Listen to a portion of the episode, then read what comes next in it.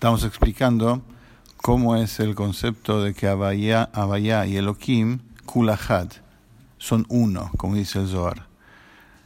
A simple vista no se entiende. Abaya es la revelación de Dios, Elohim es la ocultación de Dios. Abaya, cuando la Torah dice el nombre de Abaya es porque se percibe la presencia de Hashem.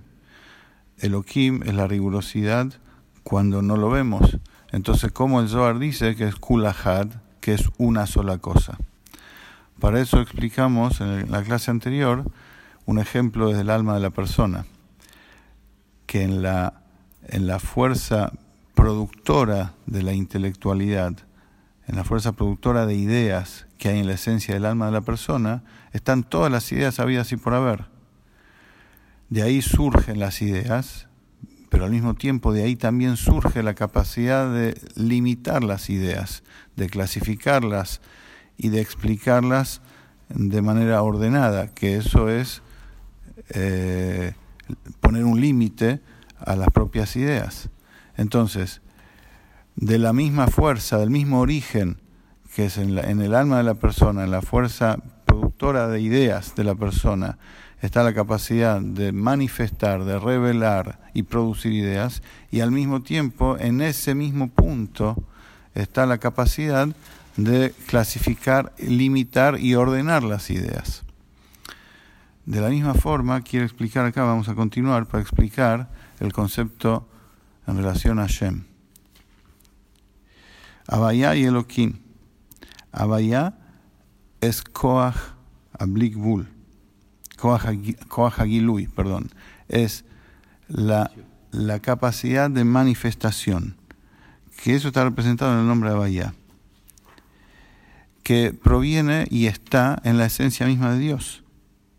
Como explicamos antes, al principio de todo, en las primeras clases, que Abayá representa, como dicen los cabalistas, la luz de Hashem. Luz porque manifiesta, luz porque trae claridad, luz porque cuando hay luz no hay confusión, no se tropieza uno. Así también Abayá representa, entre comillas, esa luz de su presencia.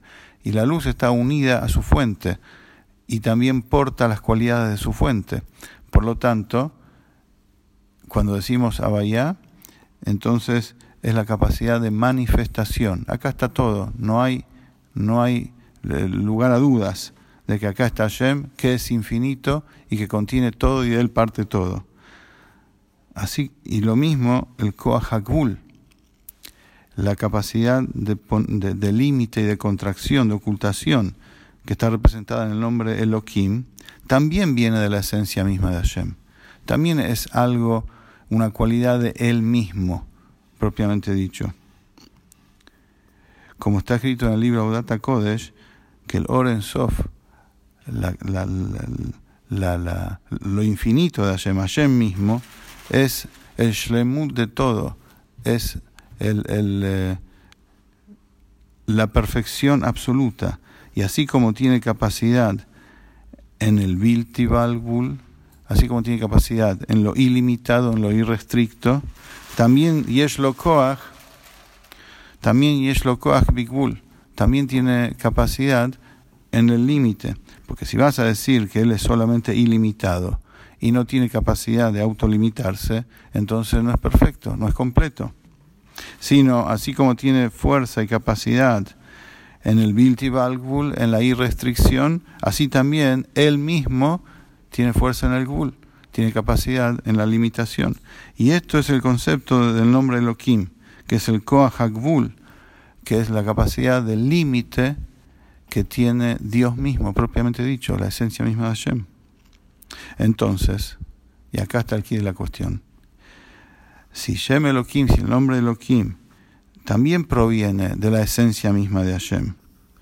De la misma forma como el Shema Bayá, que es la revelación, Shem Elohim, la ocultación, ambos, Shem Elohim también proviene de la esencia misma de Hashem, entonces el nombre Elohim no oculta al nombre de Bayá. Porque, como dice la Alajá, en relación a, a, cubrirse la cabeza, por ejemplo, que nosotros tenemos la obligación, los hombres, de usar kipa, la cabeza cubierta, la mano de uno no puede cubrir la cabeza. Uno, por ejemplo, para decir una, una bendición, una braja, gente que por ahora no usa equipa, cuando dice una braja no puede cubrirse la cabeza con la mano, porque el principio es etzem e no mastira etzem. Una, una misma cosa no tapa a su, a su propia cosa, a lo mismo. La cosa no, se tapa a sí misma. Tiene que venir algo externo, una tela, algo, y tapar, y tapar la cabeza. Entonces, de la misma forma, ese principio se aplica también a Shem, etzem y no mastira etzem. La esencia misma, la cosa en sí misma, no oculta, no se oculta a sí misma. Entonces, si Elohim, si Elohim fuera otra cosa, Dios no permita, que no es la divinidad, entonces sí oculta la divinidad. Pero Elohim es parte de él. Elohim es Atzmut, es la esencia misma de Hashem y viene, es su capacidad de ponerse límite. Entonces no oculta al nombre de Abaya, no oculta la manifestación, no oculta la claridad de Hashem. Porque Eitzem no tira Letzem. Entonces, con esto entendemos lo que el Zohar dice, que Abaya y Elohim Kulahat eh, son uno, porque ambos son la esencia misma de Hashem, provienen de la esencia misma de Hashem, son cualidades y capacidades de Él mismo en Él mismo. Y no son opuestos.